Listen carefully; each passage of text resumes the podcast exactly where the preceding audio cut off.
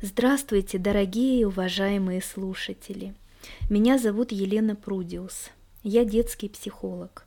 Я живу в России, городе Тольятти. У меня две взрослые дочери и трое внуков.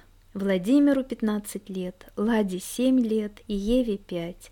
Собственно, из-за них всех я и начала писать о детях и детям.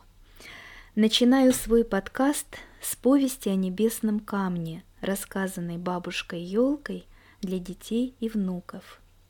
За ней планирую озвучить э, две свои изданные книги в издательстве «Речь».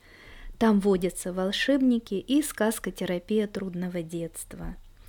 А также сборник коротких историй про Витю и Любашу, а также их родных и знакомых, которых есть довольно много, почти как у кролика из Винни-Пуха – ну и впоследствии есть еще довольно много интересных моментов, которые тоже стоит, наверное, опубликовать.